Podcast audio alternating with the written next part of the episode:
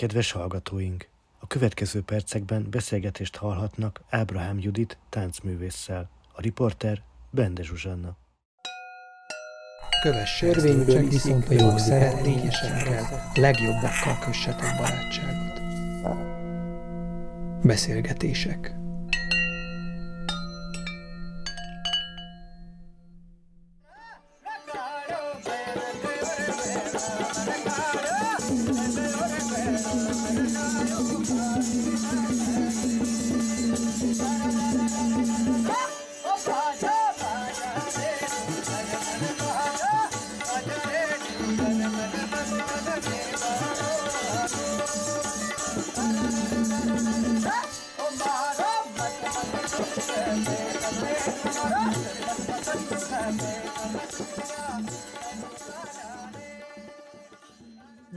szeretettel köszöntöm Ábrahám Juditot, aki táncművész, népzenész, eredetileg pedagógus, népzenegyűjtő, Zerkula János tanítványa, a legnagyszerűbb zenészekkel zenélt és zenél, még a mai napig is, magyar, indiai és roma táncok tudója, tánctanfolyamok vezetője és szervezője, a népművészet ifjú mestere, és még sorolhatnánk. Szia Judit!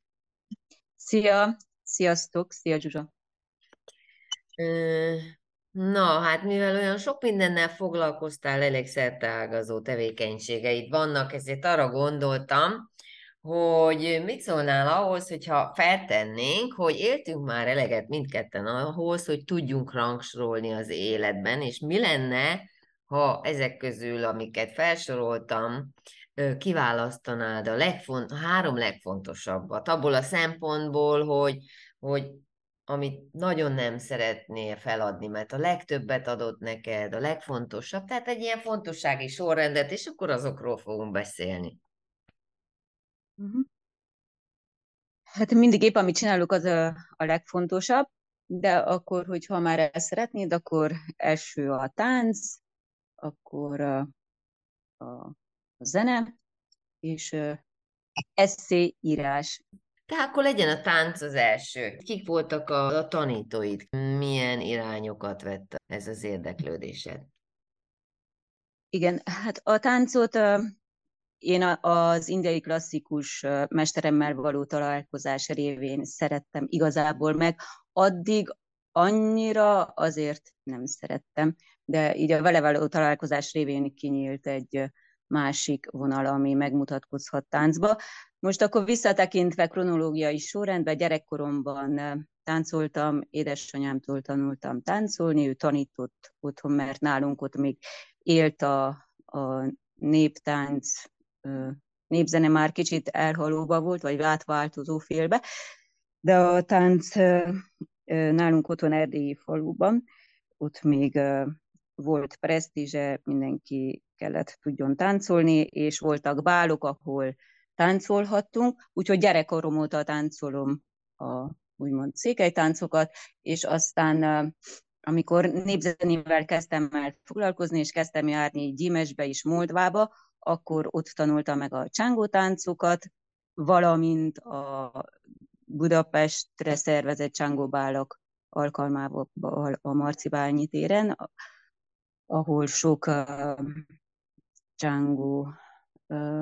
néptáncos volt jelen, úgyhogy ezt azért hangsúlyozom, hogy, hogy így próbálok minél mindig a, a legeredetibb mesterektől, az legeredetibb forrásból, legtisztebb forrásból merítkezni. És ezen kívül, ahogy említettem, jártunk uh, Moldvai gyimesi falvakba is az ottani mulatságok alkalmával, amit megtanultam. Igen, ez a néptáncvonal, és akkor utána elkezdtem szervezni moldvai uh, csángó tánc tanfolyamot, ahol, ami komplex uh, formában tanította a táncot. Az azt jelenti, hogy nem csak magát a tánc technikai elemeket tanítottam, hanem a, a, kör, a tánc köré illeszkedő kultúrát is, ezt a népi kultúrát, ami eléggé távol van a városi emberek életformájától, életszemléletétől, világlátásától, ugye? És akkor így, így sokkal jobban meg lehet érteni bizonyos uh, uh, motivumokat, bizonyos dolgokat a táncból, meg, meg hát akkor ez így komplex. Emellett énekeket is tanítottam, meg tanulmányoztuk a, a régi magyar moldvai nyelvjárást. Igen, és mostanában, vagyis hát utána jött ugye a, a rajasztáni tánc. Igen, és akkor utána így éreztem, hogy tovább kell fejlődnöm, mindenképpen a tánc is a zene területén, és ekkor jött az indiai tánc, amelyikben egyből nagyon otthonosan éreztem magamat. Úgyhogy azért is, mert nagyon összeharmonizál a, a magyar népi kultúra az indiai kultúrával, már az indiai klasszikus kultúrával is, hiszen ott is a földet, mint földanyát tisztelik, mélyre le kell menni, közel a földhöz, tánc, tánc közben, szóval nem olyan, mint a balett, ami a légiességet, a, a könnyedséget képviseli, hanem pont ellenkezőleg közel a földhöz. És Attól ez a magyar néptáncban is így van? Hát a magyar néptáncban is igen, ott is a kultúrában egyébként, a kultúrában ugyanúgy tisztelete van a régi magyar kultúrában a földnek, a természetnek, a, a, a tanítónak, ugyanúgy az indiai kultúrában is a tanító az egyik legfontosabb tiszteleti elem, hogyha valamit elkezd tanulni egy tanítvány.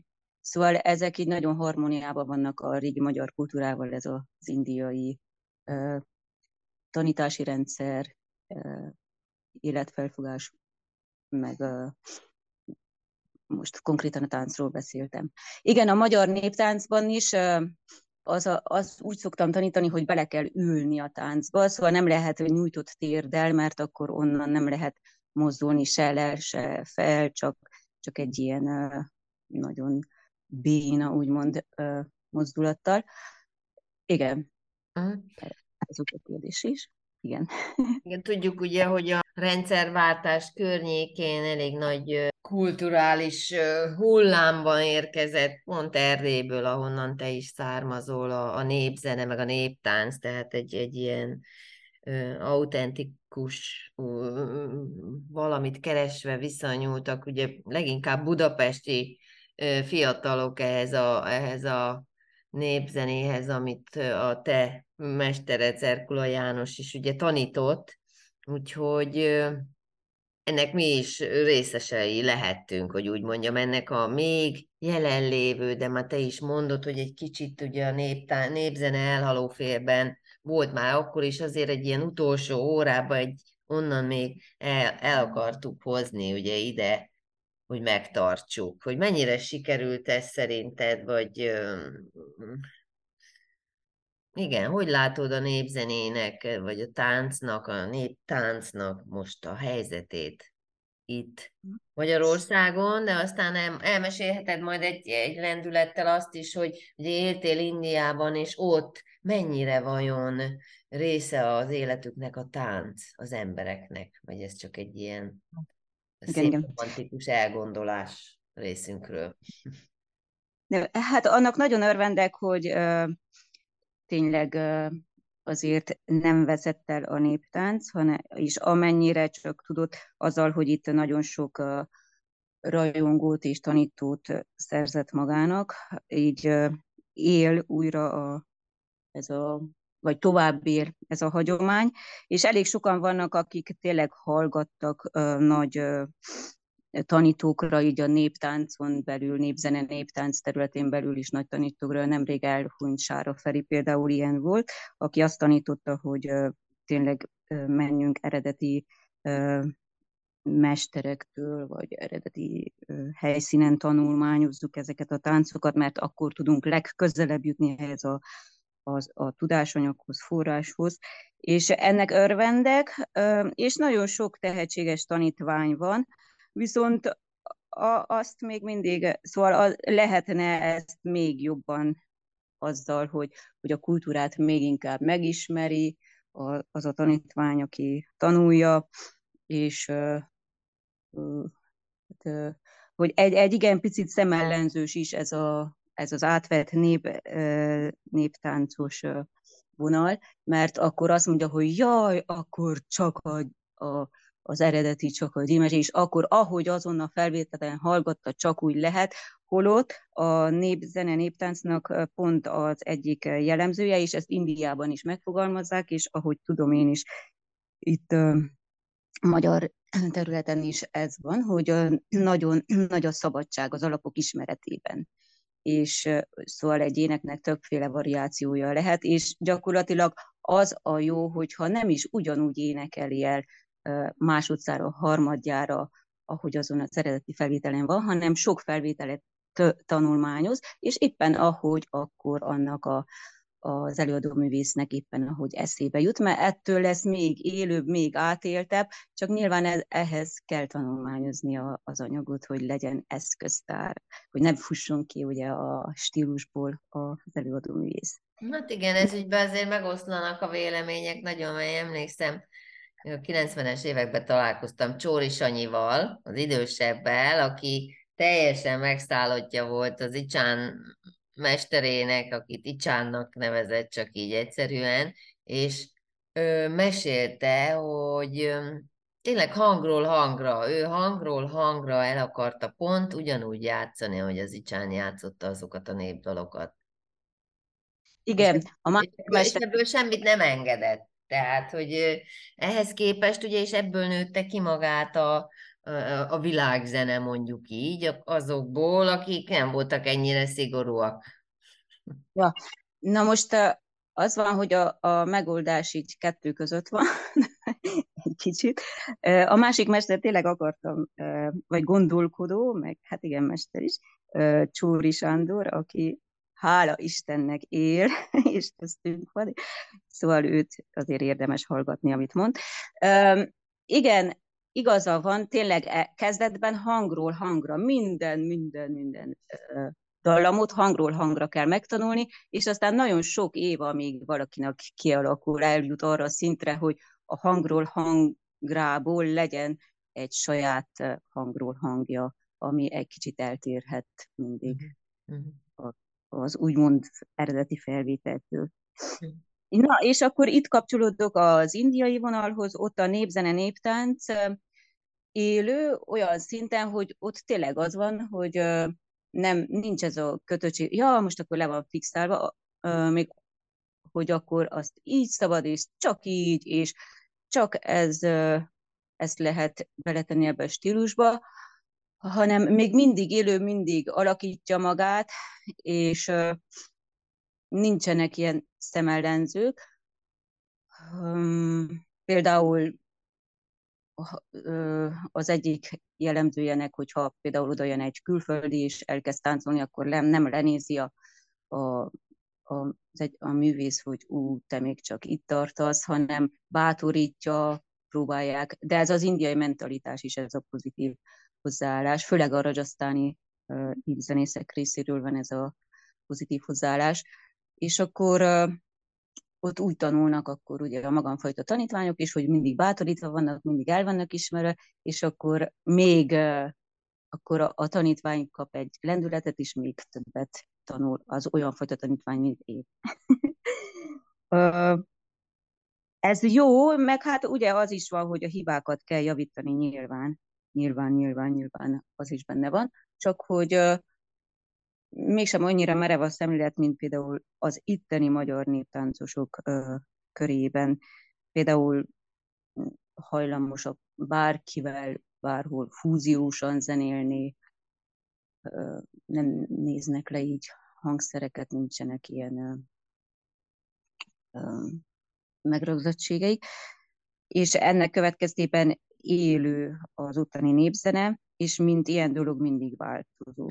Mm. Változik, ami, aminek az a egy kicsit a hátulütője, hogy rossz irányba is tud változni, nevezetesen a nem temperált ősi hangszerek így, ugye, ahogy láttuk, a magyar népzene, hogy a, a régi népzene területén is eltűnt, és akkor a helyüket temperált hangszerek vették át, és akkor innentől kezdve már, már elhal az a minőség, elhalnak azok a mikrohangtónusok, amit egy nem temperált hangszer vagy az ének tud rögzíteni, hordozni, átadni. Mm-hmm. És akkor mi ezt szeretjük a magyar népzenészek is, ezeket a, a, a ezt a másik hangskálát, ami a régi magyar népzenében, akár a széki, vagy, vagy a moldvai énekekben is nagyon jelentős módon jelen van. És akkor itt ezen a ponton kapcsolódhat a, az indiai hagyományhoz, ahol, ami tényleg például a indiai zenében egy B hangnak három variációja van, ami, ami nagyon árnyaltá teszi ezeket a hangközöket. Uh-huh. Akkor ezáltal fejlődik a hallás, és, és akkor így sokkal jobban tudok azok után, hogy dél klasszikus zenét tanulok, például egy magyar népzenei dallamot, vagy akár egy török dallamot megfejteni és megtanulni. Uh-huh.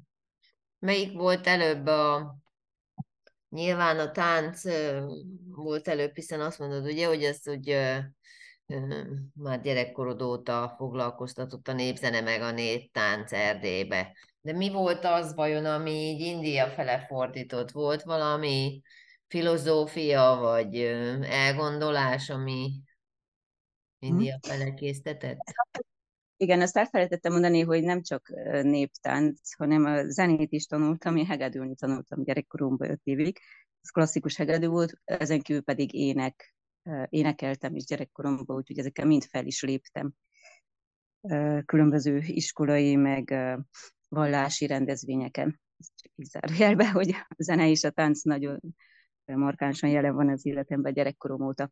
És akkor itt kapcsolódok ahhoz, hogy miért aztán mi, és jobban szerettem, gyakorlatilag, mikor elkezdtem népzenét tanulni Zerkula Jánostól, akkor jobban szerettem a, a zenét, mint, mint a táncot, és ilyen szempontból megértem a zenészeket, akik csak a zenére fókuszálnak, és akár nem is hajlandóak táncot tanulni, mert kicsit olyan lenézett dolognak tartják az itteni magyar népzenészek a, a, a néptáncot. Holott ez, ennek kéz a kézbe kell járnia, mert egy zenész akkor tud jól táncolá zenélni, ha hogyha ő maga is tud táncolni. És mit mondanál arra a kérdésre, hogy miért fontos a népzene meg a néptánc? Igen, hát azért fontos, mert ez, ahogy mondottam, nagyon, hát hogyha filozófikusan fogalmazunk, közel van a Földhöz, és a Föld az a megtartó erő, ez a, a ugye a gyökércsakra, és ez, ennek van egy ilyen megtartó ereje, elemi erejű, energetizál, szóval ha igazából beleveti magát egy ilyen akár nép, néptáncos mulatságba, akár egy moldvai csángó táncházban, vagy gyimesi táncházba, akkor annyira Szóval át tudja érni ezt a másokkal való egységélményt, majdnem az extázisig lehet táncolni és mulatni. És emellett pedig egy, van egy kulturális háttér, ami, aminek megtartó ereje van, ahogy mondtam. És akkor a másik kérdésedre visszafordulva, hogy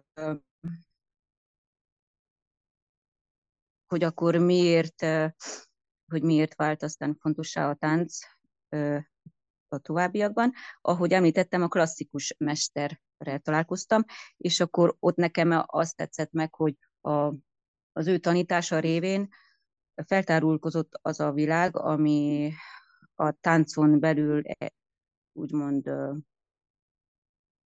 pszichológiai, filozófiai vonalat pendít meg. Na, akkor nevezd meg a mesteredet, légy szíves, hogy tudjuk, kiről van szó, és erről mesélj egy kicsit akkor, jó? Erről a háttérfilozófiáról, meg minden. Igen. Ez a klasszikus táncmesterem Anuradha Shinde, aki dél-indiai táncot tanított, Bharatanatyamot, és tényleg a vele való találkozás és az ő kurzusain gyakorlatilag egy egy úgymond beavatást kaptam a táncba, annélkül nem is uh, tudnék előadni szólóban, mint táncművész. Szóval ez... Uh, Na, mi volt az, amit ő tudott szerinted?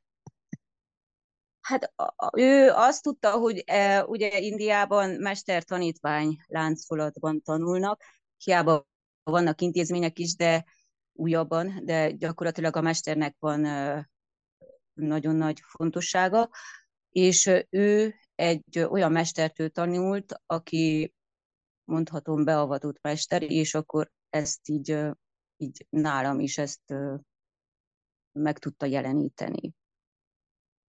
És akkor innentől kezdve szerettem belemondom ebbe a, az indiai táncművészetbe. Gyakorlatilag ez nem szavak által, hanem, hanem megtapasztalás egy másik energetikai szintnek, vagy világnak, úgy mondom, megtapasztalása, és ez, ez táncórán úgymond sejlett fel előttem. szóval ezeknek a, például a, a klassz, ezeknek a, ez nagyon ősi rendszer, és a, a, például a kéztartásoknak jelentősége van. Az, hogy az ujjak vége be van pirosra festve, és a tenyér közepe ponttal van jelölve, az is, az is nem csak a szépségről szól, hanem annak is rejtett mm, üzenete van.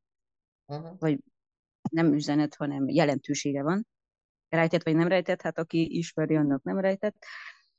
És, és akkor a motivumok, hogy ezek a kéztartások, azok is nagyon-nagyon érdekes. Van, aki csak ezeket tanulmányozza évekig. Jó, akkor például hát teljes testtudatosság, teljes testkontroll, és és akkor azon kívül, hogy teljes testkontroll, akkor arra még rájön az arckifejezés, ami nagyon-nagyon fontos, és mindenre még rájön a, a rászának a megjelenítése, ami, ami úgymond úgy lehetne a nézők szempontjából fogalmazni, hogy egy varázslatnak a megjelenítése színpadon. Szóval ilyen szempontból már kicsit a sámánizmushoz is kapcsolódik, mert igazából egy extatikus állapotba kerül a táncos, és akkor úgymond egy ilyen mennyei dimenziót tud megjeleníteni egy igazi beavatott táncos, és ez fantasztikus, mert ezt nem csak a táncos örvendezik olyankor, hanem a nézők is egy emelkedettebb tudatszintre kerülnek, és akkor ez így boldogságot von maga után. És ez a testtudatosság, amit említettél, ugye, hát a tai chi-ból tudom ezt csak, de gondolom azért is lehet valami hasonlóságot találni, tehát, hogy olyan sok mindenre kell egy, egyidejűleg koncentrálni, ugye valószínűleg a táncba is, hogy ez nagyon fejleszti mondjuk tényleg a koncentrációs képességét az embernek. Ezzel kapcsolatban így van ilyen gyakorlati tapasztalásod, tehát hogy hogy hogy tud az ember, hogy, hogy fejlődik az embernek a koncentrációja? Hát így, hogy például egyéni gyakorlás folyamán is annyira kell minden testrészre figyelni, hogy a gondolatok nem csaponghatnak ide vagy oda, nem lehetsz múltba, jövőbe, nem aggódhatsz, és akkor, akkor teljesen elmerülsz a táncba. Ugyanúgy órákon is a tanítványok ezt tapasztalják meg, gondolom, mert ott nagyon el is fáradnak, de ugyanakkor utána meg teljesen kikapcsolódjuk a hétköznapi világból, és akkor ezáltal, ezáltal töltődnek. Ugyanez nyilván a, egy néptánc mulatságban, vagy akár egy rock koncerten is ugyanez megtörténhet, hogyha valaki nagyon elmerül abba, amire figyel, de most nem az a téma. Jó, és akkor hol tartottunk? Ja, igen, a... A tesztudatosságra próbáltam úgy ráterelni a szót, hogy tulajdonképpen, igen, tehát, hogy, hogy mennyire válik az mondjuk tudatossá és a gyakorlati életben használhatóvá, ami, ami, tánc köz, amit tánc közben elsajátítotok. Tehát, hogy hogyan lehet azt belevinni a mindennapi élete, életbe? Bele lehet? Vagy tudatosul, hogy mi ez, vagy egyszerűen csak tényleg kiszakadás ebből a gondolkodásból, és valami más csinál az ember, ami, ami egy kicsit, hogy mondja, elfelejteti önmagát. Igen.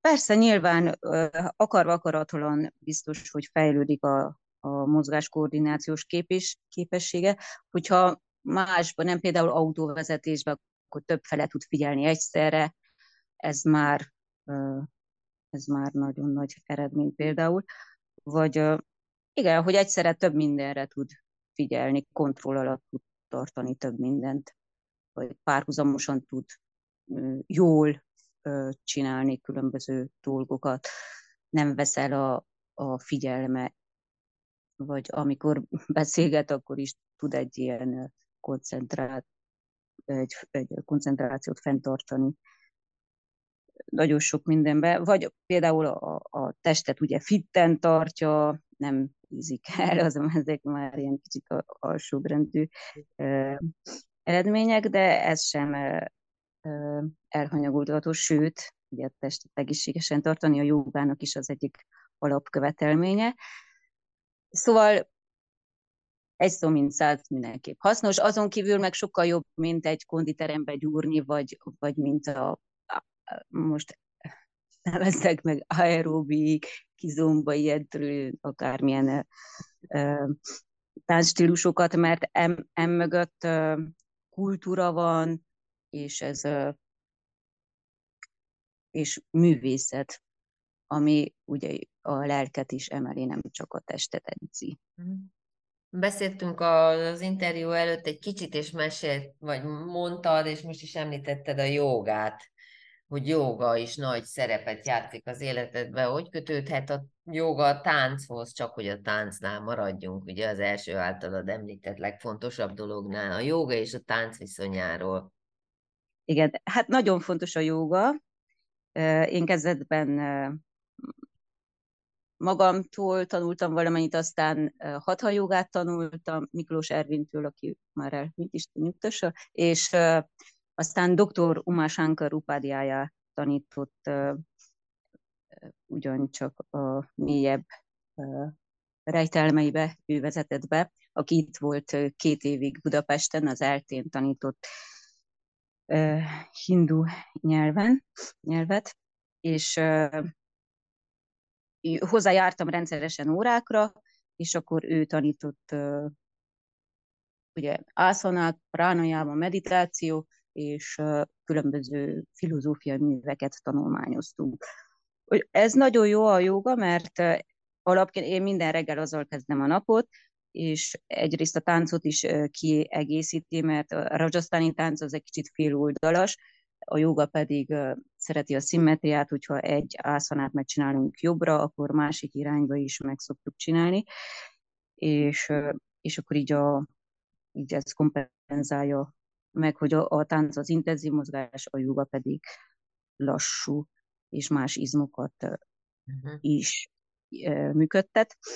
Azon kívül pedig a légzőgyakorlatok és a meditáció az nagyon-nagyon sokat segít, mert a légzőgyakorlatokkal felfrissül az egész test, és a, a meditációval pedig az elme ugyancsak kitisztul. Uh-huh. Nehéz kérdés, mi a jóga szerinted? Igen, a jó, ez nem nehéz kérdés, ez teljesen jó kérdés.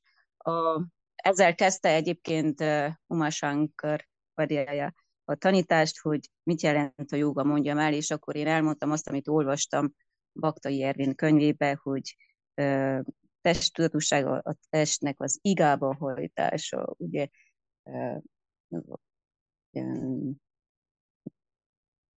és akkor a testkontroll, elmekontroll, ez az, amit tudtam, és akkor mondta, hogy nem az eredeti jelentése, az unity, vagyis egyesülés. És akkor itt lépünk bele az indiai filozófiai rendszerbe, hogy mivel való egyesülés, hát ő szerintük az istenséggel való egyesülés, és én szerintem is, aki meg nem hisz, annak pedig a, legmagasabb énnyével való egyesülés, amit például a buddhizmus tanít, hogy nincs Isten, hanem csak a te legfelsőbb rendű lelked. Szóval az indiai filozófia, az az advaita filozófia pedig ugye azt tanítja a kettőség nélküli uh, életszemléletet, hogy, hogy a világban végső soron minden egy, és hogy csak a, a Brahman, az Isten létezik, és ez benned is jelen van, az átvan átvannak nevezik a legfelsőbb lelket, és akkor ezzel egyesül egy jogi a jóga gyakorlása során. Most Indiában nagyon vallásosak, és nyilván, hogy azt mondják, hogy a legvégső teremtővel való egyesülés, istenséggel. De ugyanakkor a joga az nem a vallási rendszer, ezt hozzá kell tenni. Csak most azt a téveszmét akartam eloszlatni, hogy gyakorlatilag szóval az, hogy babamama joga, meg tudom én milyen jogák vannak már, ezek igazából nem jogák, csak jogának nevezik magukat, de szóval, hogy az igazi joga rendszer, az, az annak egy ilyen vonala van, vonulata van. Jó. Judit, valószínűleg az eszéírás, mint a harmadik legfontosabb dolgot most majd a legközelebb fogjuk megbeszélni. A második mi volt? A zene. A zene. Jó, hát azt is érintettük, ugye akkor Zerkula Jánostól tanultál, gondolom, hegedülni. Vagy nem? Hegedülni is tanultam, aztán a vége felé, de gardonyozni tanultam. Gardonozni? Ja igen, itt láttam ilyen felvételt, a felesége gardonozott, ő meg hegedült, ugye? Igen. Azért igen. ez igen, eléggé, hogy mondjam, más szenárió, mint elképzelni egy sima ilyen vidéki párt, ugye ilyen tanyán vagy falun élő vidéki párt, akiknek nincsen semmi kötődése, semmilyen tradícióhoz. Azért ez látszik, hogy, hogy ez úgy ad egy ilyen tartást az embernek. Már úgy érted, hogy nincsen különböző eszmei rendszerekkel mm, teletönve a fejük? Hát, ne, ne, hát nem, nem, tulajdonképpen nem, csak ennek a hiányát, tehát látja sokszor az ember olyan kicsit ilyen nihil bír, bír uralkodni nagyon sok helyen, mert már nincsen se népzene, se zene jóformán, tehát hogy semmi, semmi nincsen ilyen kisebb magyar falvakban, hát persze nyilván nem mindenhol, de nagyon sok helyen elmész, és már kultúrházat se tartanak föl meg. Tehát ehhez képest az, hogy egy, egy pár ugye leül, és akkor az udvaron még élő zenét játszik, de egy olyan hagyományt folytat, ami, amihez köze van, azért az nagy, nagy különbség tud lenni. Én csak erre akartam. Ja, értem, igen. Igen, hát ez azért van, mert ez egy erdélyi falu, gyímes, eléggé eldugott hely, és a kommunizmus alatt le voltak zárva a határok, annyira nem tudott bejönni a nyugati ö, kultúra, és akkor az, az így nem mosta el ezt a régi hagyományos kultúrát. Még annyira sem, mint nálunk mondtam Tusnádon, ott már az eredeti népzene az, az igazából kihalt már az én gyerekkoromban, hol itt-ott még azért rá lehetett bukani egy-egy hegedűsre, a nagyapám is nagyon szépen énekelt, de igazából ezek a bandák ott már megszűntek, és a gyímes az, mivel elszigeteltebb hely, vagy például Moldva is, vagy akár Szék, Palatka, ezeken a helyeken megmaradtak ezek a népzenék szerencsére. Milyen Igen. van most a zenéhez? Körülbelül két-három percünk maradt már csak sajnos, úgyhogy akkor egy kicsit beszélj arról, hogy mostanában milyen közöd van a zenéhez, ki kell, vagy hol lépsz fel, vagy... Igen, időnként fellépek Moldvai, Csángó, Kimesi népzenével. Most legutóbb Tarakországban a Magyar Kultúr Intézetben volt fellépésünk a, a Folker együttessel, Gyimesi és Moldvai, meg Törökországban vidéken is turnéztunk. Azon kívül pedig vannak különböző kisebb koncertek, itt Budapesten is, a honlapon minden megtalálható. És hát a zenét rendszeresen gyakorolom attól függetlenül, hogy van-e fellépés, vagy nincs minden reggel jogázok, aztán zenét gyakorolok, aztán táncot gyakorolok, és utána jönnek a többi munkák. Rendszeresen vannak táncóráim, ahova szeretettel várok minden érdeklődőt. Legközelebb 11 és 18-án a Sambala Tibet központban lesz Rajasztáni táncóra, úgyhogy bele lehet nézni ezekbe a táncokba, meg abba, hogy hogyan tanítok. Köszönöm szépen! Nem, szép napot neked is mindenkinek. Sziasztok!